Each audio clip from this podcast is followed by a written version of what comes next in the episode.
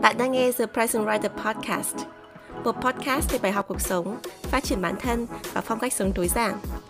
Podcast được host bởi Chi Nguyễn, tiến sĩ giáo dục tại Mỹ, blogger và tác giả một cuốn sách về chủ nghĩa tối giản. Nào, hãy cùng Chi lắng nghe, trải nghiệm và thay đổi cuộc sống. Xin chào tất cả mọi người, chào mừng các bạn đã trở lại với surprise Writer Podcast. Mình là Chi Nguyễn. Đã khá là lâu rồi mình mới thu một tập podcast bởi vì như các bạn đã biết, chúng ta đang ở trong giai đoạn off season, tức là ở giữa hai mùa, mùa 1 và mùa 2. Mình sẽ trở lại chính thức vào tháng 8. Tuy nhiên giữa hai mùa thì mình muốn gửi cho các bạn một tập podcast đặc biệt Tập này chính là phần audio của một chiếc video mà mình mới làm và mới đăng ở trên kênh YouTube có tên là Những lời khuyên trái chiều. Đây là đầu tiên mà mình mới đăng chéo à, cái video trên YouTube chuyển sang dạng audio cho podcast. Mặc dù có rất nhiều bạn đã từng hỏi mình và muốn mình làm cái điều này Tuy nhiên đối với mình thì mỗi một cái nền tảng thì nó đều có cái điểm mạnh riêng khác nhau. Những cái điểm mạnh đấy ví dụ như là YouTube thì là về hình ảnh này, podcast là về âm thanh. Thế nhưng mà đôi khi có những cái video mà mình nói dạng dài Ví dụ mình nói 30 phút, 40 phút Và mình nói với một cái chủ đề mà nó tương đối là thủ thỉ tâm tình Và một cái chủ đề mà nó khiến mình cảm thấy có đủ giá trị Để mình muốn chia sẻ một lần nữa trên những cái nền tảng khác của mình. À, bây giờ mình mới gặp một cái video như thế. Đấy chính là cái video về lời khuyên trái dấu. Ở phần đầu của bài nói các bạn sẽ nghe được cái lý do tại sao mình muốn làm cái video và cái podcast về cái chủ đề những lời khuyên trái dấu này. Và mình muốn gửi nội dung này tới các bạn trẻ những bạn đã và đang nhận được những lời khuyên trái chiều, trái xấu từ rất nhiều người. Và băn khoăn là không biết cái lời khuyên nào mình nên theo, cái lời khuyên nào thì mình nên bỏ và mình ở đâu giữa hàng loạt những cái lời khuyên đó. Do vậy, các bạn hãy lắng nghe tập podcast đặc biệt này nhé.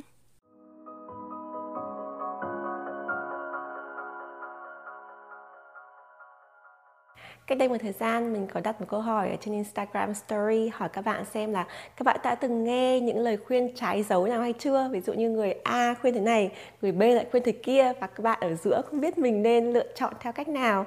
Thì mình nhận được rất rất rất nhiều câu trả lời, câu hỏi của các bạn và mình có in ra hai tờ, hai mặt giấy A4 và mình chia ra từng cái mảng một à, mình nói ở trong video này. Do vậy trong ngày hôm nay như các bạn có thể thấy ở trên trang phục cũng như là bối cảnh của mình mình muốn làm một cái video rất là chân thành như là bọn mình đang ngồi đây ở trên cái ghế sofa nhà mình đắp cái chân này và uống trà kể chuyện và nói về những cái điều mà các bạn muốn tâm sự với ai đấy mà không biết nói với ai. Mình hiểu cảm giác này bởi vì là khi còn trẻ thì mình cũng nhận được rất rất nhiều lời khuyên trái chiều và ai cũng khăng khăng một trăm phần trăm nói là bạn phải như thế này con phải làm thế này cháu phải làm cái cách này chứ đừng nên làm cái cách kia.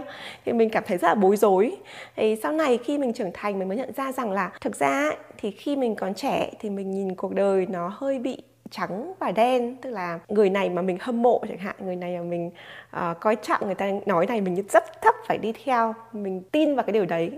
Hoặc là người ta nhận xét gì về mình thì mình không cần phải nghĩ phản biện là mình tin ngay, mình đồng ý ngay và mình có cái suy nghĩ tiêu cực về bản thân mình chẳng hạn.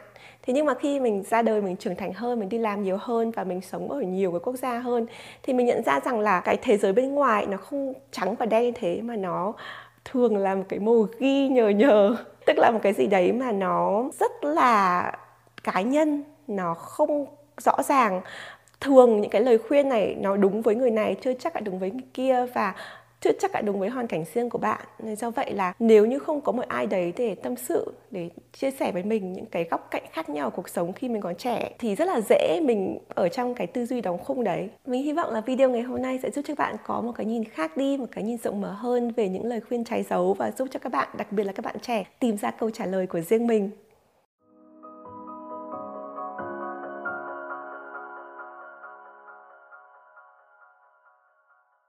Trước hết là về chủ đề học tập. Có rất nhiều bạn ra câu hỏi là nên học ít hay học nhiều? Cụ thể các bạn nói rằng là có rất nhiều người khuyên em là nên học chuyên tâm để có kiến thức tốt, lấy học bổng à, có cơ hội đi du học. Nhưng có những người khác thì nói rằng là học ít thôi, học nhiều quá hâm, hay là cần phải làm thêm thực tập trong quá trình đi học để có kiến thức để ra trường. Thì theo mình ấy, thực ra là không cần thiết nó phải được cái này, mất cái kia. Ví dụ như là bạn đi học, bạn chuyên tâm về học thì không có nghĩa rằng là bạn không thể làm thêm hoặc là thực tập để có cái kiến thức ứng dụng ngoài xã hội. Mình đưa ra một ví dụ nhé ví dụ như khi mà mình còn học đại học á thì mình học à, ngành quốc tế học mình học bằng tiếng Anh và mình học về những chính sách quan hệ quốc tế ở trên lớp thì mình chủ tâm vào việc mình học tiếng Anh và học những cái môn chuyên ngành. Thế nhưng mà để cho mình học tiếng Anh tốt và mình học những cái môn chuyên ngành tốt ấy, thì mình phải tìm cách mình ứng dụng được cái kiến thức đấy vào thực tế cuộc sống và làm sao đấy thì mình học hỏi được cái thế giới bên ngoài. Vì là mình không thể nào chỉ ở Việt Nam và mình học về tiếng Anh và quốc tế mà mình không ra ngoài quốc tế được do vậy, điều đầu tiên mình làm ấy là mình đi dạy tiếng Anh. Mình đi dạy ngay từ cái mùa hè, từ năm thứ nhất lên năm thứ hai đại học. Mình đi dạy tiếng Anh bởi vì là cái quá trình đi dạy nó giúp cho mình luyện tập được cái ngôn ngữ tốt hơn. Mình có cái cơ hội để mình dạy người khác cái cách học tiếng Anh. Bản thân mình mình có động lực mình học tiếng Anh tốt hơn, mình truyền đạt được tốt hơn, là thứ nhất. Cái thứ hai là mình tham gia những tổ chức tình nguyện quốc tế và mình đi làm thêm ở những cái tổ chức có yếu tố nước ngoài. Ví dụ như là mình đã từng đi dạy tiếng Việt cho các bạn người nước ngoài chẳng hạn. À, do vậy là nếu mà bạn có thể kết hợp cả cái việc mình học ở trên lớp lẫn cái việc mà mình đi làm thêm hoặc đi thực tập làm sao đấy để mình ứng dụng và mình mở rộng hơn cái kiến thức của mình. Thì không chỉ là mình có kiến thức thực tế mà mình còn mang cái thực tế đấy vào cái việc học tập ấy, khiến cho cái việc học tập của mình nó học vào hơn rất là nhiều và nó sinh động hơn và những cái chia sẻ của mình ở trên lớp gây ấn tượng hơn rất nhiều đối với thầy cô và bạn bè. Vì là những cái chia sẻ của mình không phải chỉ từ sách vở mà còn từ thực tế cuộc sống nữa. Mình không nên nghĩ rằng là mình đi học là mình chỉ có đi học mình đi làm mà chỉ có đi làm mà hai cái đấy hoàn toàn có thể song hành được. Và nếu mà mình apply học bổng chẳng hạn à, hay là bạn nộp hồ sơ đi làm chẳng hạn thì khi mà nhà tuyển dụng hay là người ta xem hồ sơ của mình ấy người sẽ nhìn thấy rằng là bạn là một người phát triển toàn diện GPA cao tiếng Anh tốt và có rất nhiều hoạt động có rất nhiều kinh nghiệm bạn đã từng làm rồi như vậy rất là tốt cho bạn. Câu hỏi thứ hai, có nên quan tâm đến kết quả học tập hay không ạ? Ví dụ như có một bạn hỏi mình là kết quả học tập cao sẽ mở ra nhiều cơ hội, nhưng mà cũng có người nói rằng là không nên chạy theo điểm số thành tích. Vậy thì mình nên làm cái gì? Theo mình rằng là kết quả học tập thì rất nên quan tâm bởi vì là kết quả học tập phản ánh cái quá trình học của bạn nhưng mà bạn không nên quan tâm đến mức độ rằng là mình bắt buộc mình phải đạt điểm cao mình bắt buộc 100% mình sẽ phải đứng đầu lớp chẳng hạn cái áp lực đấy thì mình không nên có, bởi vì chính cái áp lực đấy, chính bản thân mình đối với mình ấy, thì khi còn đi học mình có cái áp lực đấy nó khiến cho mình stress hơn, mình học nó lại càng không vào. Tức là mình càng muốn mình được điểm cao ấy, thì mình lại càng cảm thấy lo lắng sợ hãi mình cứng hết cả người khi mình đi học ấy. Nó khiến cho mình rất là khó để mình đưa ra những cái quyết định khi mình làm bài ấy, nó chắc chắn nó tự tin nó dựa vào cái đam mê của mình hay là dựa vào cái niềm vui trong quá trình học tập của mình. Bởi vì cái tâm lý nó ảnh hưởng rất lớn đến cái kết quả. Thế do vậy là theo mình là kết quả rất nên quan tâm để xem rằng là cái quá trình học tập của mình nó có thể hiện đúng với cái điểm số hay không. Cái điều quan trọng nhất đối với mình ấy thì không phải là điểm số mà là mình học được cái gì từ cái điểm số đấy. Ví dụ cái bài mình được điểm cao thì mình sẽ ngồi xuống mình phân tích là à tại sao mình được cái điểm cao như thế này là bởi vì là trước khi mình đi thi thì mình ôn bao nhiêu lâu? Mình ôn có trọng tâm hay là mình ôn dàn trải? Hay là mình học được cái câu này ở đâu? Tại sao mình lại có cái thành công này? Tức là mình tìm ra được cái công thức nào đấy khiến cho mình thành công trong cái bài đấy? Còn điểm số thấp thì lại càng phải ngồi lại để xem là à tại sao mình lại sai câu này chẳng hạn, tại sao cô giáo lại chấm cái bài này của mình thấp chẳng hạn. Thế do vậy là theo mình cái điểm số ấy thì nó không nên là một cái gì đấy nó quá nặng nề. Mình hãy xem nó là một con số cũng như những con số khác để nhận định cái kết quả học tập của mình, để nhận định cái quá trình học tập của mình. Xem mình có thể học được cái bài học nào đấy từ cái con số này không, từ cái điểm số này hay không. Chứ đừng nên nghĩ rằng là mình lúc nào cũng phải được điểm cao hay là khi mà điểm cao rồi thì mình bỏ đấy mình hoàn toàn thoải mái. Còn khi bị điểm thấp mình cũng bỏ đấy. Mình lại muốn là oh, mình không quan tâm điểm số nữa. Việc học là để mình tiến bộ hơn mình có kiến thức hơn mình học từ những cái mà mình thành công cái thất bại mình học để mình trưởng thành hơn để mình có nhiều tri thức hơn để mình có nhiều thành công hơn. Do vậy là đối với mình cái câu hỏi này thì mình nghĩ rằng là nó tùy thuộc vào cái quan điểm của bạn về cái điểm số. Câu hỏi thứ ba, có nhiều bạn hỏi rằng là nên học thẳng từ đại học lên cao học, ví dụ thạc sĩ, tiến sĩ hay là mình đi làm? Một thời gian rồi thì mình mới học lên cao học. Bởi vì là có rất nhiều lời khuyên ngược chiều trái xấu với điều này. Thì cái suy nghĩ của mình là nó tùy thuộc vào cái ngành học của bạn là tùy thuộc vào cái hoàn cảnh của bạn khi đấy. Lấy bản thân mình là ví dụ nhé khi mà mình còn học đại học ấy, thì mình học ngành quốc tế học. Thế nhưng mà sau cái quá trình mình đi học quốc tế học ấy, thì mình nhận ra rằng là thực ra mình lại muốn học về ngành giáo dục thế cho nên là vì cái ngành học, đại học của mình nó khác với ngành học thạc sĩ, tiến sĩ mà mình mong muốn. Do vậy là mình quyết định đi làm một thời gian trong ngành giáo dục. Thì khi đấy mình đi làm chuyên viên ở trường đại học quốc gia hà nội. Đấy là công việc đầu tiên full time của mình sau khi ra trường. Công việc này giúp cho mình hiểu hơn về ngành giáo dục và giúp cho cái hồ sơ của mình nó gần hơn với cái ngành học mà mình mong muốn. Và cũng như là củng cố thêm cái kiến thức cho mình để mình học cái ngành này mình được tự tin vững chãi hơn. Là khi mình chuyển từ ngành này sang ngành kia quá là nhanh tuy nhiên, có rất nhiều người bạn của mình, đặc biệt là những người bạn của mình mà ở trong cái lĩnh vực kỹ thuật ấy, ví dụ như các bạn học bách khoa thì nếu mà các bạn học ở trong cái lĩnh vực kỹ thuật như vậy thì thường các bạn học thẳng, từ đại học lên đến thạc sĩ, thậm chí học thẳng từ đại học lên tiến sĩ luôn. Tại sao? Bởi vì là khi đấy thì đối với cái cái mà liên quan đến công nghệ rồi là tính toán ấy, nó yêu cầu là cái đầu óc của mình phải nhanh nhanh nhạy ấy. Mình vẫn còn nhớ nhiều công thức toán mình đang biết đến nhiều cái kỹ thuật mình update ở trong đầu của mình. Thì khi mình học lên thì nó sẽ nối liền, nó tốt hơn là mình nghỉ một thời gian rồi mình mới đi học. Tuy nhiên, mình cũng biết có một số bạn bạn cũng đi làm ở những cái industry, tức là ở những cái nơi nghiên cứu về IT chẳng hạn, hay là những nơi mà người ta làm về kỹ thuật để nó bổ sung thêm vào cái hồ sơ của bạn thì những bạn đấy làm một thời gian mà nó liên quan đến ngành học ấy, thì cũng giúp được mình củng cố hồ sơ để mình học lên thạc sĩ và tiến sĩ. Thế do vậy là đối với câu hỏi này thì mình nghĩ là nó hoàn toàn phụ thuộc vào cái ngành học của bạn này hoàn toàn phụ thuộc rằng là cái nền tảng trước đây của bạn như thế nào này và cái kinh nghiệm thực tế của bạn ra sao có rất nhiều bạn cũng hỏi mình rằng là học trái ngành có được không? Ví dụ như học đại học một ngành, học cao học ngành khác thì cái đầu đấy mình có thể trả lời bạn là hoàn toàn có thể được. Và ở nước ngoài thì đặc biệt là ở mỹ người ta không có quan tâm nhiều như vậy là bạn buộc phải đúng ngành. Ở việt nam thì theo mình biết là có thể ở một số trường người ta sẽ yêu cầu bạn học thêm một số tín chỉ để các bạn có thể vào cái chuyên ngành mới ở trên cao học nó được phù hợp hơn. Nhưng mà cái quan trọng ấy, thì đối với mình là làm sao đấy khi mà bạn nộp hồ sơ bạn thể hiện được cái lý do tại sao bạn muốn chuyển ngành và bạn đã có những cái kinh nghiệm, những kiến thức nào nó liên quan đến chuyên ngành mới giúp cho bạn đặt nền móng để bạn có thể học được, cao học được, thành công hơn. Thì đấy là cái điều quan trọng. Có một số bạn cùng cái chủ đề mà học cao học ấy, cũng hỏi mình rằng là các bạn nghĩ rằng các bạn đã lớn tuổi rồi. À, lớn tuổi trong ngoặc kép bởi vì có nhiều bạn nói mình lớn tuổi. Các bạn mới sang tuổi 20 hoặc là mới có 21, 22, 24 thì không có cái gì quá là lớn tuổi cả. Thì đối với cái lời khuyên này ấy, thì mình nghĩ rằng là cái việc học ấy nó không bao giờ là quá muộn. Mình bắt đầu đi học cao học ở nước ngoài khi mình 24 tuổi, sang tuổi thứ 25 và mình thấy là mình còn quá trẻ tại vì những cái bạn mà học cùng với mình ấy, các bạn ấy lớn tuổi hơn mình rất là nhiều và người ta chín chắn hơn rất là nhiều, người ta hy sinh, người ta thậm chí còn mang cả chồng con sang nước ngoài đi học cùng và có những người ấy, ở Việt Nam hay là ở những cái nước khác ấy, thì mọi người chê là ế hay là nói rằng là bà cô này kia. Nhưng mà sang nước ngoài họ cảm thấy là họ vẫn còn rất là trẻ. Và những người bạn của mình có rất nhiều người bạn sang nước ngoài kiếm được tình yêu kiếm được mối quan hệ tốt và cuộc sống nó mở mang hơn từ khi sang nước ngoài. Thì do vậy đối với cái lời khuyên này ấy, thì mình nghĩ rằng là bạn nên nghĩ là ai đưa cho mình cái lời khuyên đấy. Cái lời khuyên này thường đến từ những người mà người ta quan tâm đến bạn người ta mong bạn có hạnh phúc có sự ổn định. Thế nhưng những cái người này họ đã từng sống ở nước ngoài hay chưa? Những người này họ đã từng học ở môi trường nước ngoài hay chưa?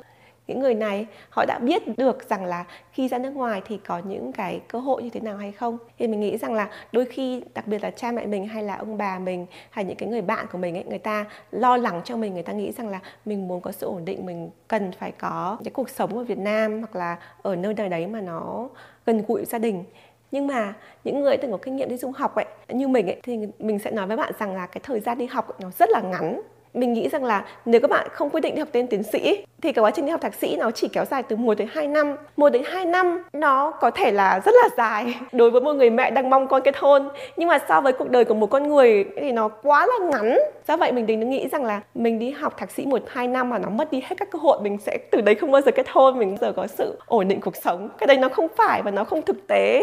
Do vậy mình nghĩ rằng là để mà trả lời được cái câu hỏi này ấy, thì các bạn nên nghĩ về cái người mà đưa cho các bạn cái lời khuyên này và nghĩ về cái hoàn cảnh của bản thân mình. Bạn thực sự bao nhiêu tuổi? Bạn có thực sự lớn tuổi như là mình nghĩ hay không? Bạn có muốn đi du học không? Bạn nghĩ rằng là khi đi du học thì nó mở ra cho bạn những cái cơ hội, cái tương lai như thế nào? Và nếu mình thực sự muốn đi du học thì mình có thể nói với những người thân của mình như thế nào thì họ yên tâm rằng là khi mình sẽ đi thì mình có thể trở về, mình vẫn có thể có cuộc sống ổn định và mình có thể mở ra cơ hội tốt như thế nào, thì đó là những cái câu hỏi về đề tài học tập.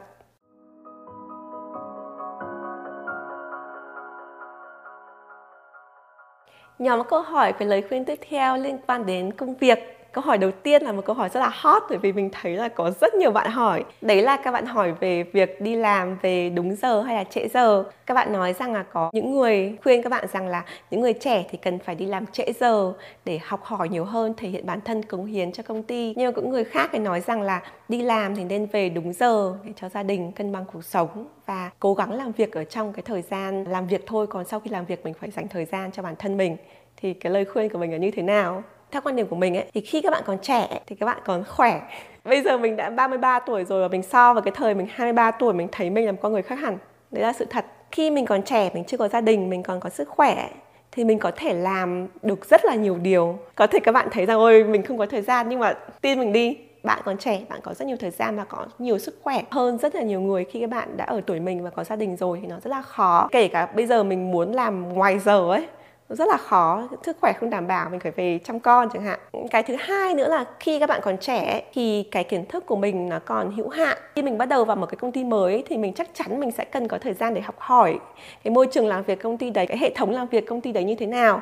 Ít nhất là một thời gian đầu thì mình biết được là công ty đấy nó vận hành như thế nào, làm sao để mình có thể làm việc hiệu năng hơn. Thế do vậy là nếu các bạn ở cái hoàn cảnh là bạn còn trẻ, bạn cảm thấy mình còn thiếu hụt kỹ năng, kiến thức và bạn mới vào một cái môi trường mới thì mình nghĩ rằng là bạn có thể cân nhắc làm việc ngoài giờ ở những cái thời gian đầu, chẳng hạn như là một tháng đầu, thậm chí là một đến ba tháng đầu. Cho đến khi nào bạn cảm thấy rằng à mình hiểu công việc là như thế nào, mình biết rằng là mình đang làm cái gì, làm như thế nào thì mình đạt được cái hiệu suất cao nhất, thì từ đấy thì mình sẽ rút ra kinh nghiệm để mình có thể làm việc nhanh hơn hiệu quả hơn có thể rút ngắn được thời gian hơn. Và từ đấy thì mình có thể đi làm về đúng giờ hoặc là thậm chí đi làm về sớm hơn cái giờ bình thường khi mình đã hoàn thành xong công việc.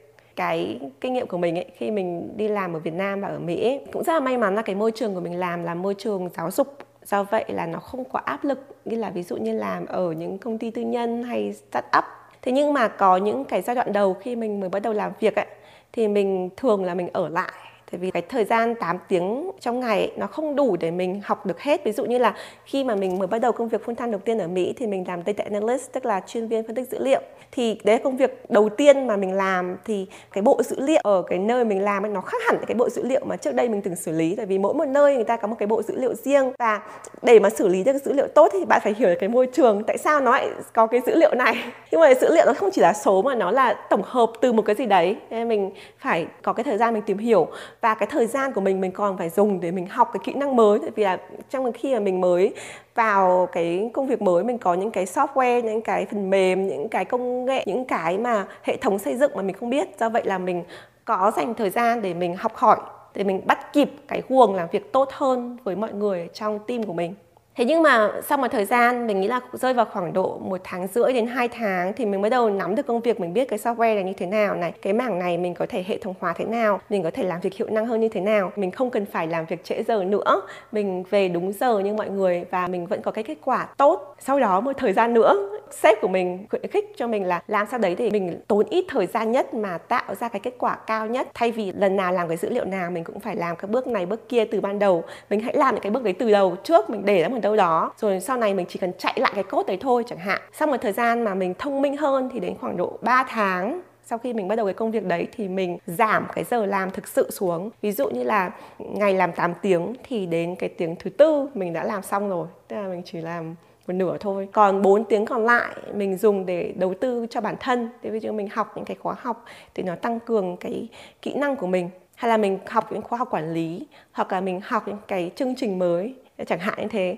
Thì những cái kỹ năng mình học được sau khi mình hoàn thành cái công việc chính ấy, nó giúp cho mình lại tiếp tục tiết kiệm được thêm cái thời gian làm công việc chính. Bởi vì mình biết thêm những kỹ năng mới giúp mình cắt bớt cái khoảng thời gian mình làm công việc chính đi. Thì mình nhớ là cái thời điểm mà một năm rưỡi khi mình làm ở cái vị trí đấy thì mình ngày làm 8 tiếng thì hai tiếng mình đã hoàn thành xong công việc rồi. Và đấy là sự thật. Tại sao lại là sự thật? Thứ nhất là mình nhận ra rằng là mình làm việc rất là hiệu quả và năng suất nhưng mà không làm ảnh hưởng đến chất lượng của công việc bởi vì mình đã từng được giải thưởng là nhân viên xuất sắc trong quá trình một năm đầu làm ở văn phòng. Cái thứ hai à, tại sao đây sự thật? Bởi vì cái thời gian rảnh mình được về sớm và mình xây the present writer như ngày hôm nay các bạn luôn hỏi mình là thời gian đâu để xây the present writer trong khi mình có công việc toàn thời gian con nhỏ. Đấy chính là câu trả lời của mình. Mình cũng rất là may mắn ở trong cái môi trường mà cái thành tích của mình nó không được tính bằng thời gian mình ngồi cái vị trí đấy để làm việc mà nó được tính bằng cái sản lượng bằng cái năng suất bằng cái chất lượng công việc. Do vậy cái thời gian mình dành mình hoàn toàn có thể làm việc riêng của mình hoặc làm cái việc riêng mà nó giúp cho công việc chính của mình tốt hơn hoặc làm những cái việc riêng mà mình thích mình hoàn toàn có thể về nhà sớm hoặc là ở văn phòng như mình uh, xây dựng một cái business riêng chẳng hạn những cái đấy ở cái môi trường cũ của mình người ta không có cấm đoán. Thế nhưng mà mình biết rằng là có những môi trường người ta sẽ không thích cái điều đấy. À, do vậy nếu các bạn đến được cái cấp độ mà mình có thể làm việc hiệu năng hơn thông minh hơn mình giảm giờ làm xuống bạn có thể học thêm được cái kỹ năng như mình đã nói hoặc các bạn có thể giúp đỡ những cái người đồng sự cùng với bạn để người ta có thể um, làm được hiệu quả hơn. Còn nếu mà các bạn may mắn ở những cái môi trường như mình ấy thì mình rất là nên tận dụng. Đặc biệt là thời kỳ hiện nay khi các bạn có khả năng làm việc ở nhà làm việc remote ấy thì mình rất nên tận dụng cái khoảng thời gian sau khi mình hoàn thành công việc chính, để làm cái gì đấy cho mình, cho gia đình mình, để cân bằng cuộc sống hơn. Tất nhiên như vậy nói, cái này còn phụ thuộc rất nhiều văn hóa công sở và cái vision, cái tầm nhìn của người làm lãnh đạo người đứng trên bạn.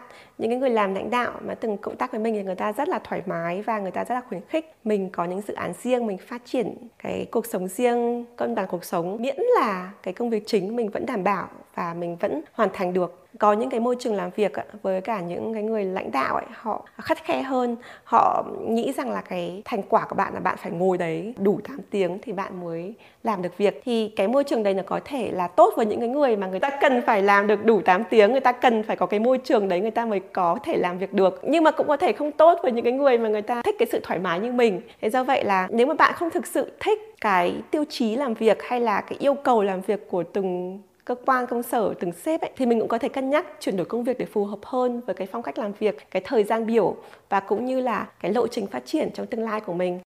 Tiếp theo, có một số bạn cũng hỏi cái lời khuyên về bạn nên làm cái công ty tập đoàn lớn để học hỏi từ cái truyền thống và cái kinh nghiệm của tập đoàn hay là nghe theo lời khuyên của một số người đi làm ở startup tức là cái công ty mới để mình thấy được cái nhịp độ làm việc khẩn trương mình học được để vận hành một công ty mới thì nó như thế nào?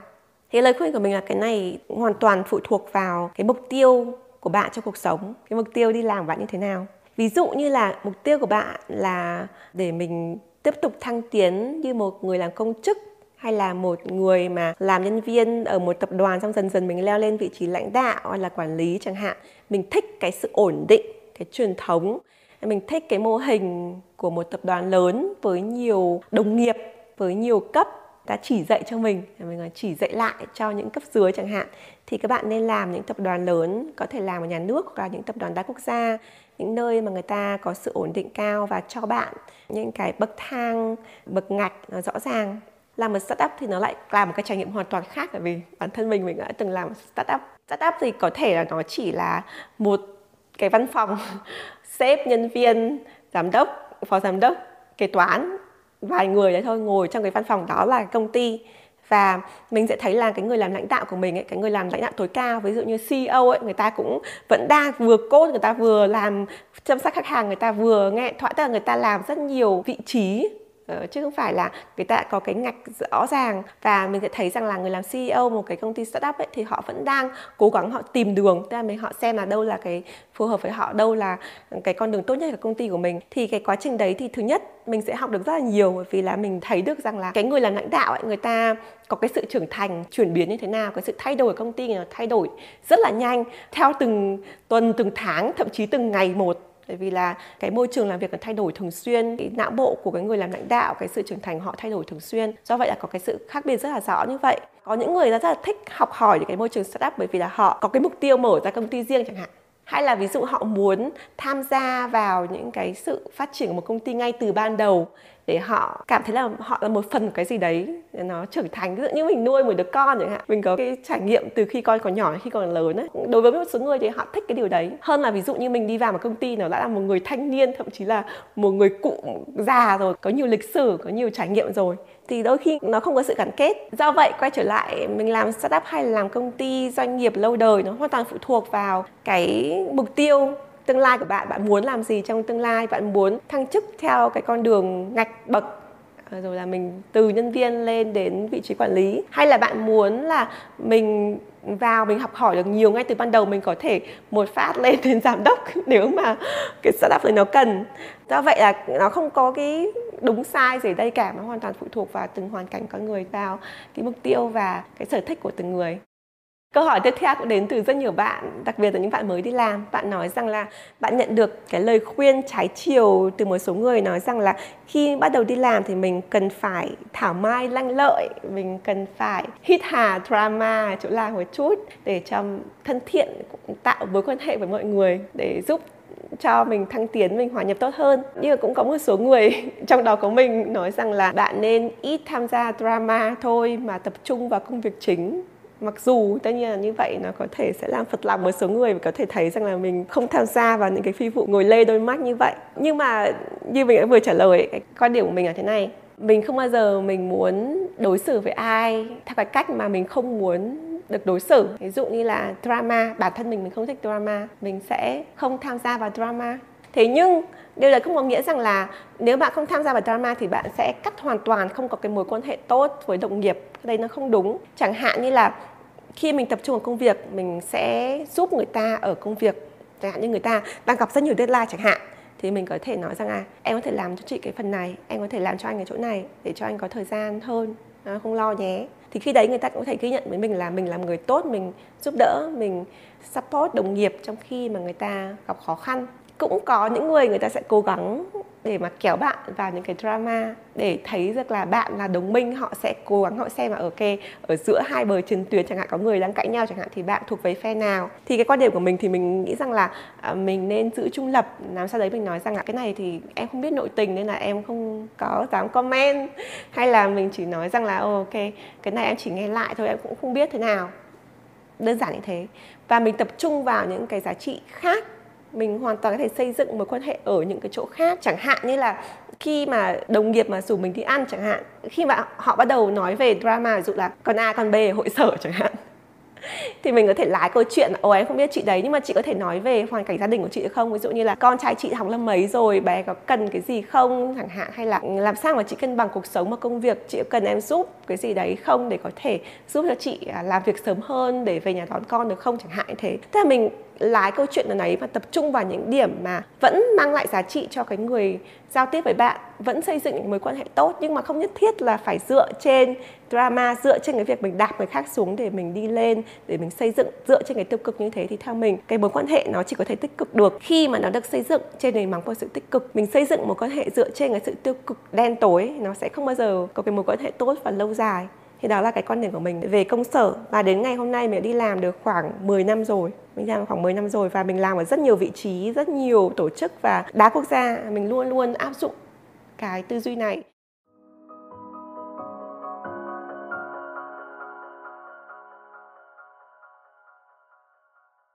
Phần tiếp theo là về chủ đề tài chính. Thì chủ đề này chỉ có đúng một câu hỏi vì là bạn nào cũng hỏi mình rằng là các bạn nghe được cái lời khuyên trái chiều về việc là tuổi trẻ nên tiết kiệm cho tương lai hay ta chỉ sống một lần trên đời thôi ạ? Tức là tiêu xài thoải mái để cho mình tận hưởng cuộc sống và à, có trải nghiệm. Thì hai cái lời khuyên trái chiều chắc chắn mọi người nghe rất nhiều do vậy ai cũng hỏi cái câu hỏi này về khía cạnh tài chính.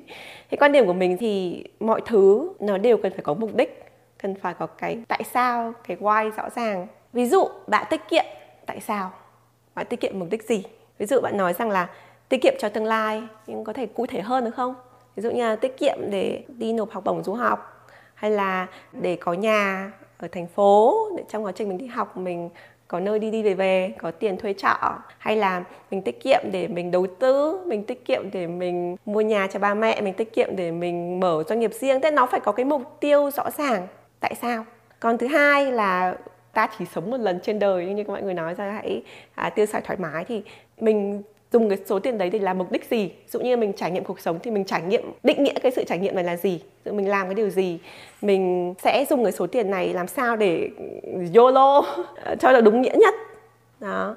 Thì mình nghĩ rằng là tùy thuộc vào cái mục tiêu trong cuộc sống của bạn và cái câu trả lời cho câu hỏi tại sao với từng cái lời khuyên này ấy, thì mình nghĩ rằng là bạn sẽ tìm được cái câu trả lời cho riêng mình. Chẳng hạn nếu mà cái mục tiêu của bạn hiện nay là trả nợ, mình ví dụ chẳng hạn như là ba mẹ bạn mà để cho bạn có thể đi học ở thành phố, phải vay nợ một khoản rất lớn chẳng hạn, thì đó nên là cái mục tiêu lớn nhất. Bởi vì là không ai muốn ra đời với một khoản nợ và đặc biệt không ai muốn để cái khoản nợ đấy gánh lên vai ba mẹ mình cả. Vậy mình đã lớn tuổi chẳng hạn.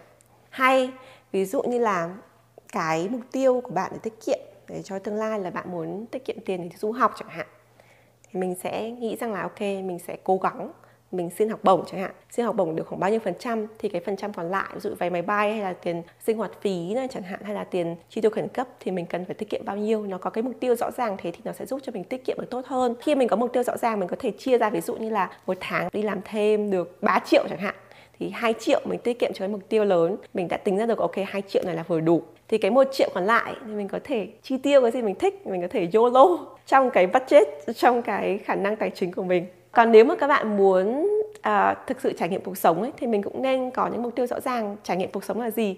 Trải nghiệm cuộc sống mình nghĩ rằng là bạn nên tiêu tiền vào những cái mà nó khiến cho bạn học hỏi được nhiều hơn bạn phát triển con người mình hơn mình có kỹ năng tốt hơn ở khía cạnh nào đấy. Ví dụ như mình có thể tiêu tiền để đi du lịch chẳng hạn. Du lịch thì mình nên là không chỉ đến đấy để selfie, chụp hình mình nên tận hưởng cuộc sống, mình nên sống cho hiện tại, mình nên thư giãn, mình nên tìm hiểu về cái địa phương đấy, mình nên tìm hiểu quốc gia đấy, mình nên học hỏi cái ờ, tiếng nói, cái văn hóa ở nơi đấy. Để làm sao để mình tận dụng tốt nhất cái đồng tiền của mình. Trải nghiệm có thể là ví dụ như mình dành thời gian cho bạn bè, cho người thân, cho những người mà thực sự yêu thương mình. Còn trải nghiệm đối với mình thì nó không phải là mình phải mua cái bộ quần áo hàng hiệu này, một cái túi hàng hiệu này để show off với những cái người mà người ta thực sự không quan tâm đến mình, đúng không? Tại vì nếu mà người ta thực sự quan tâm đến mình, người ta sẽ không bao giờ quan tâm là bạn mặc cái bộ quần áo gì, bạn đi cái đôi giày như thế nào, bạn đeo cái túi thế nào. Những cái mối quan hệ này nó là cái mối quan hệ hết sức bề nổi. Và đấy không phải là trải nghiệm. Mình tiêu tiền để mình đánh bóng bản thân cho người khác thì không phải trải nghiệm. Trải nghiệm là cái gì phải thực sự cho mình? Trải nghiệm là cái gì mà mình đánh đổi cái thời gian, cái tiền bạc, công sức của mình, đánh đổi cái tương lai của mình? Bởi vì là nếu mà mình tiêu tiền cho những cái khoản mà mình muốn YOLO thì tất nhiên là tương lai mình sẽ phải kiếm lại cho cái khoản mà mình không tiết kiệm được. Do vậy cái trải nghiệm nào mà nó thực sự mang lại cái giá trị cho chính mình? Những trải nghiệm nào mà nó có thể giúp cho mình kiếm được nhiều tiền hơn trong tương lai có nhiều cơ hội hơn có nhiều mối quan hệ tốt hơn thì mình nên um, trải nghiệm. Do vậy mình nghĩ rằng là nếu mà có ai đưa cho các bạn một trong hai cái lời khuyên này ví dụ tiết kiệm cho tương lai hay là hãy tiêu đi vì tuổi trẻ chỉ có một lần trong đời thì mình khuyên rằng bạn sẽ hỏi lại người ta ok tiết kiệm cho tương lai anh chị có lời khuyên như thế nào? Cụ thể em tiết kiệm thế nào, ở cái tuổi em thì anh chị tiết kiệm được bao nhiêu. Ví dụ như anh chị không có cái trải nghiệm đấy khi còn trẻ thì bây giờ anh chị nhìn lại, anh chị ước là anh chị sẽ tiết kiệm để làm gì? Nói rõ cái mục tiêu ra thì mình mới định hướng được cho bản thân mình. Người khuyên bạn à bây giờ phải tiêu bởi vì tuổi trẻ thì sống một lần trong đời. Anh chị có thể cho em một số ví dụ như thế nào? Kiểu như là sống một lần trong đời, em nên tiêu tiền như thế nào để em có trải nghiệm tốt nhất? Thì theo mình, nếu mà có thể hỏi được câu hỏi như thế thì người ta sẽ thấy rằng là à cái lời khuyên người ta phải có cái sức nặng như thế nào, lời khuyên người ta phải cụ thể thế nào thì nó mới có giá trị cho người nghe mới có giá trị để mình áp dụng vào cuộc sống của mình. Do vậy là tùy vào mục tiêu, tùy vào cái nhu cầu của bạn trong cuộc sống và tùy vào cái độ ưu tiên của bạn, những cái điều gì bạn muốn làm ở cái tuổi trẻ này, những điều gì bạn muốn làm trong tương lai, mình sẽ có câu trả lời cho cái câu hỏi về tài chính này.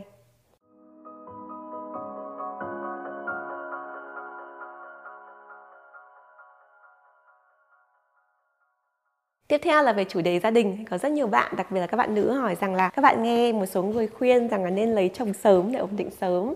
À, một số người lại khuyên là lấy chồng muộn để trải nghiệm cuộc sống để xây dựng sự nghiệp. Tương tự thế có những cái câu chẳng hạn như là à, nên lấy chồng gần để có gần gũi ba mẹ giúp đỡ hay là lấy chồng xa ờ, để cho mình độc lập hơn. Và tương tự thầy cũng là những cái câu ví dụ như là có nên có con sớm để ổn định gia đình sau đó thì mình mới lo sự nghiệp hay là có con sau. Sau khi mình đã có sự nghiệp gia đình rồi thì những cái câu này ấy, đặc biệt cái chủ đề gia đình ấy, nó rất là cá nhân nó rất là phụ thuộc vào cái hoàn cảnh riêng của bạn. Chẳng hạn trở lại cái câu hỏi là lấy chồng sớm hay lấy chồng muộn á thì mình nghĩ rằng nó hoàn toàn phụ thuộc vào cái đối tượng của bạn. Ví dụ bạn đã tìm được cái đối tượng phù hợp hay chưa?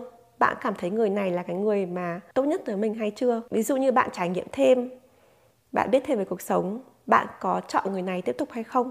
Cái người này có khuyến khích có động viên có giúp đỡ bạn để tiếp tục cho tương lai sau khi kết hôn hay không? Nếu mà những cái câu hỏi này bạn trả lời được tích cực ấy, thì mình hoàn toàn có thể kết hôn ở bất cứ thời điểm nào. Nhưng nếu câu hỏi này bạn còn lăn tăn chẳng hạn như là à mình ở bên người này một thời gian rồi thế nhưng mà bởi vì là mình quen người này khi mình còn quá là trẻ mình chưa quen ai hết hoặc là mình chưa có mối quan hệ nào ngoài xã hội cả mình không biết là anh này với những cái điểm mạnh và điểm yếu như thế người ta có phải là cái đối tượng của mình hay không? Hay là mình thấy rằng là cái người này à, khi kết hôn rồi thì người ta chưa chắc người ta đã ủng hộ cho cái sự nghiệp của mình, người ta muốn mình phải theo ý người ta chẳng hạn. Thì với những cái mà ta gọi là red flag, những cái dấu hiệu đèn đỏ thì mình nên dừng lại một thời gian hoặc là mình nên mở rộng về mối quan hệ hơn, mình nên tìm hiểu cuộc sống hơn rồi mình mới kết hôn. Còn nếu như là bạn đã cảm thấy chắc chắn với người đấy rồi thì bạn hoàn toàn có thể kết hôn. Do vậy hoàn toàn phụ thuộc vào mối quan hệ của bạn và cái đối tượng của bạn, cái người đấy là như thế nào, bạn là ai, cái hoàn cảnh này, trải nghiệm của bạn trong cuộc sống như thế nào. Bạn cảm thấy đã đến cái thời điểm, cái thời khắc cái cảm nhận của mình, cái từ bên trong mình muốn kết hôn mình muốn sinh con, mình biết người này là cái người phù hợp với mình hay chưa, thì khi đấy mình có thể đưa ra quyết định là có kết hôn hay không. Chứ nó không nên phụ thuộc vào người ta nói. Ví dụ như là người ta nói là à cho bác ăn kẹo đi. Thì ờ, ok, mình phải nghĩ chuyện kết hôn. À tại sao bao nhiêu lâu rồi mà chưa thấy hẹn hò đứa nào? Ế rồi hả? Thế rồi thôi chết là mình phải cuống cuồng. Mặc dù mình đang lo sự nghiệp mặc dù mình đang enjoy cuộc sống độc thân, mình phải tìm ngay một người nào đấy để cho chiều lọc những người khác, để vì một ai đấy không phải là mình. Bạn nên nhớ rằng là đối với tất cả mọi thứ, mà đặc biệt đối với hôn nhân và tình yêu ấy, chỉ có mình là cái người chịu ảnh hưởng và chịu cái kết quả lớn nhất của hôn nhân thôi, không có ai cả. Kể cả bố mẹ mình, anh chị mình cái những người mà thân thiết với mình ừ họ quan tâm đấy. Nhưng mà họ không phải là cái đối tượng chịu ảnh hưởng lớn như vậy. Chỉ có mình mới biết mình thôi mình là người nên đưa ra quyết định. Nếu bạn chưa có đủ dữ liệu để đưa ra quyết định thì mình hãy trải nghiệm thêm. Mình đưa ra cái deadline cho mình để mình quay lại mình đưa ra quyết định. Tương tự thế với cái câu hỏi mà mình nên lấy chồng gần hay chồng xa ấy, hoàn toàn phụ thuộc vào bạn. Nếu bạn tìm được cái đối tượng phù hợp thì dù người ta ở đâu thì bạn có thể đến với người đấy.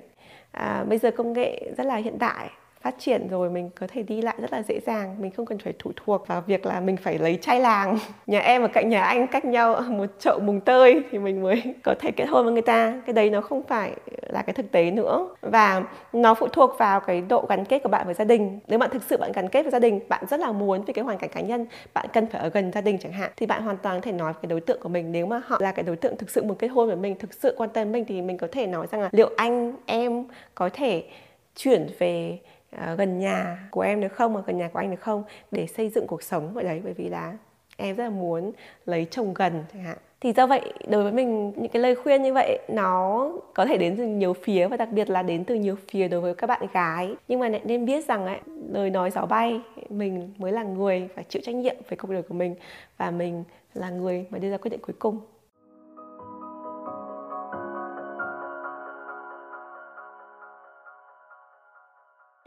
Cuối cùng là chuỗi các câu hỏi về chủ đề con người hay chủ đề phát triển bản thân. Những câu hỏi này mình sẽ trả lời rất là nhanh bởi vì là mình cảm thấy rằng nó không có cái sự đúng sai ở giữa những cái câu hỏi này. Nó thường là sự điều hòa của cả hai cái lời khuyên này. Ví dụ, các bạn hỏi, mình nên độc lập sống một mình hay hòa đồng vào tập thể? Tất nhiên là mình sẽ cố gắng có thể được cả hai. Mình phải xây dựng cái sự độc lập cái cá tính riêng. Mình không chịu nhiều ảnh hưởng của người khác. Mình xây dựng cái kỹ năng để mình có thể sống một mình sống độc lập. Nhưng mình cũng nên hòa nhập với tập thể để có một cái hệ thống những cái người ủng hộ cho mình giúp đỡ mình khi mình gặp khó khăn. À, mình nghĩ rằng cái sự độc lập hay hòa nhập tập thể nó không phải là đối chọi. Tức là mình độc lập thì mình không thể hòa nhập mình hòa nhập thì mình không thể độc lập. Ai cũng nên làm cả hai không nên quá phụ thuộc vào người khác cũng không nên quá đơn độc lẻ loi một mình. Câu thứ hai dậy sớm thức khuya hay là ngủ đủ?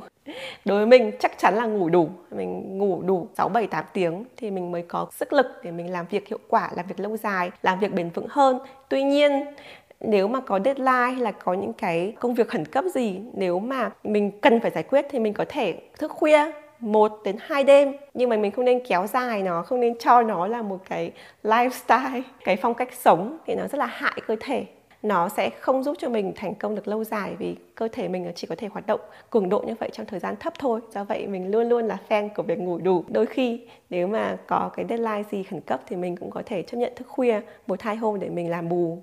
Thứ ba, hài lòng với những gì đang có. Chẳng hạn có bạn hỏi rằng là thả lỏng thuận tự nhiên hay nên có tham vọng hướng tới tương lai và quyết tâm đặt mục tiêu. Câu hỏi này có rất nhiều bạn hỏi ở trên kênh YouTube của mình bởi vì là mình thường xuyên nói rằng là mình sống cho hiện tại và sống tối giản, sống hài lòng với những gì mình đang có nhưng mình có rất nhiều content nói về việc là mình đặt ra kế hoạch dài hạn à, một năm hai năm ba năm thậm chí là 5 năm để cho mình có thể có những cái mục tiêu lớn hơn hướng tới mục tiêu mạnh mẽ hơn. Và thực tế cái sự thành công của The Present Writer cũng như những cái mình có được trong sự nghiệp là bởi vì mình luôn luôn hướng về phía trước. Nên câu trả lời cho câu hỏi này của mình ấy thì mình nghĩ rằng là nếu các bạn còn trẻ nếu các bạn còn chưa biết cuộc sống của mình như thế nào bạn chưa biết mình là ai bạn chưa biết cái kỹ năng của mình nó đến đâu bạn có nhiều hoài bão và cái sự không chắc chắn ở tương lai thì mình rất nên có nhiều mục tiêu lớn để đi về phía trước.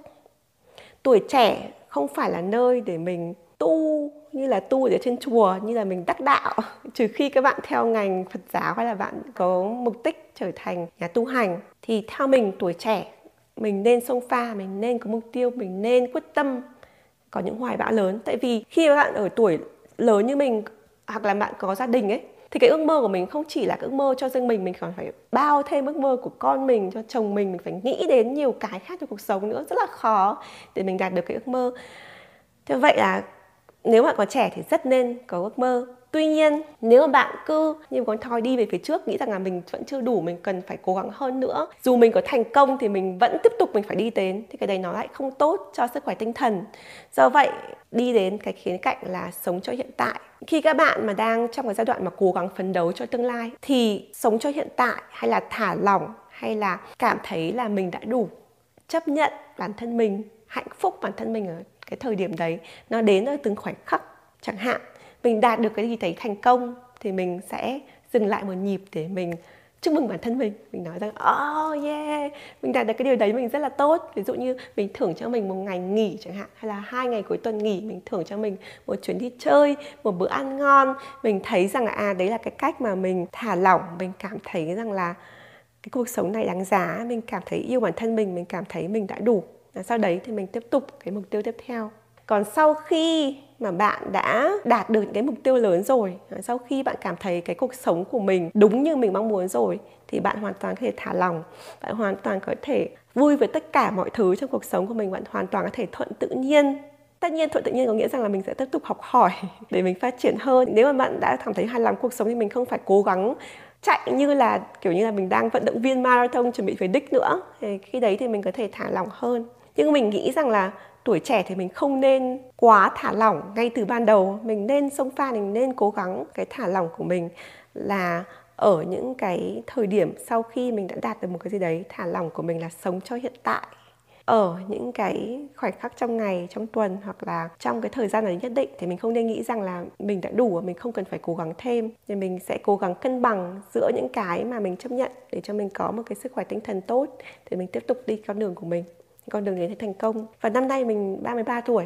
Mình thấy rằng là trong cái tháng vừa qua, tháng năm sinh của mình, thì mình mới thấy rằng là, ok, mình nghĩ rằng là mình có thể, cái lộ trình tiếp theo mình xây dựng cái sự nghiệp và cái cuộc sống của mình tiệm cận được với cái thời điểm mà mình có thể thả lòng tiệm cận được với cái ước mơ, cái cuộc sống mà mình mong muốn rồi nhưng mà mình sẽ vẫn còn ít nhất là 6 năm nữa thì mình mới đạt được cái điều đấy. Ở tuổi 20 thì mình chạy rất là nhanh, mình làm rất là nhiều thứ, mình có rất nhiều điều thì mình mới có được ngày hôm nay. Ở tuổi 30 thì mình đã chậm lại hơn một chút nhưng mình tập trung vào kết quả hơn là quá trình, mình tập trung vào những cái mà nó giúp cho mình đi được đường xa hơn. Cái câu hỏi này là một cái câu hỏi khá đơn giản, nhưng mà lại có rất nhiều tầng nghĩa thì mình có nói về cái chủ đề sống cho hiện tại và kỳ vọng đối với tuổi trẻ ở trong cuốn sách đầu tay của mình, một cuốn sách về chủ nghĩa tối giản. Về cái chủ đề là khi nào thì mình có thể thả lỏng được, tức là khi nào mình có thể ngừng chạy marathon để mình cảm thấy là mình đã đủ, thì mình sẽ hy vọng mình sẽ có thể khai thác sâu hơn ở trong cuốn sách thứ hai của mình về một chủ đề tạm thời chưa bật mí.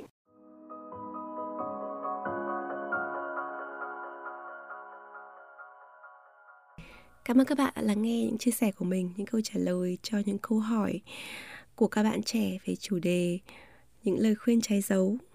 À, nếu các bạn muốn xem phần hình ảnh, muốn xem mình à, trông như thế nào khi mình nói những cái điều này thì à, các bạn có thể xem trên video có trên YouTube. Mình sẽ để đường link ở phần miêu tả ở dưới video cho các bạn tham khảo thêm. Uhm, thực ra mình nghĩ rằng là trong cuộc đời thì ai cũng gặp những lời khuyên trái dấu thôi chứ không chỉ riêng các bạn trẻ. Thế nhưng mà khi còn trẻ thì mình chưa định hình được cái tính cách của bản thân mình và chưa có trải nghiệm để mình phân biệt đâu là lời khuyên phù hợp với mình đâu là lời khuyên không. À, kể cả bây giờ khi mình đã trưởng thành mình đã ngoài 30 tuổi và trải qua rất nhiều cái thăng trầm trong cuộc sống thì mình cảm thấy rằng là mình có đủ cái trải nghiệm và kiến thức để uh, có thể phân tích những cái lời khuyên trái chiều rồi. Tuy nhiên thì uh, có những lời khuyên mà nó khó hơn nó không đúng không sai. Nó hoàn toàn á, là phải dựa vào cái cá nhân mình để đưa ra quyết định. Thì bản thân mình chính mình mình cũng cần phải dừng lại một nhịp để mình cân nhắc. Và có những đôi khi mình sẽ phải thử nghiệm cả hai. Phải uh, có trải nghiệm có sai sót thì mình mới đưa ra được cái kết luận cuối cùng do vậy là mình hy vọng các bạn thấy cái tập podcast này hữu ích. Và như mình nói nếu các bạn muốn xem phiên bản video thì cũng có trên YouTube, kênh YouTube của The Present Writer. Cảm ơn các bạn rất nhiều và hẹn gặp lại các bạn trong tập podcast tiếp theo. Bye! Thank you.